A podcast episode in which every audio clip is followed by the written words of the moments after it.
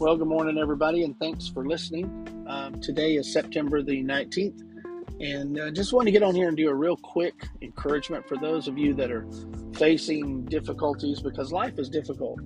You know, it comes at us at one hundred miles an hour, and um, we're not always prepared for it. We're not always geared for the uh, the things that life brings, and so I know that life can be difficult, you know.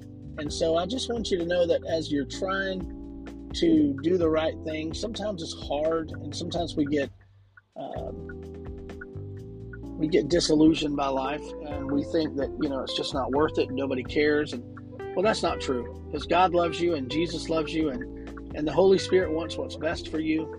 And you know, no matter what you do, if you're a child of God, you're you're okay. You're you're still in His hands. He still loves you, and He still wants what's best for you, and He's got a great plan for you. And, and just because you've made a mistake, you know, I just want to encourage you this morning, get back up, dust yourself off, and keep going, and don't give up.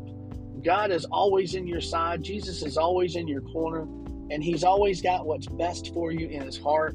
And so I just want you to be encouraged today as you face today, as you get up and you go.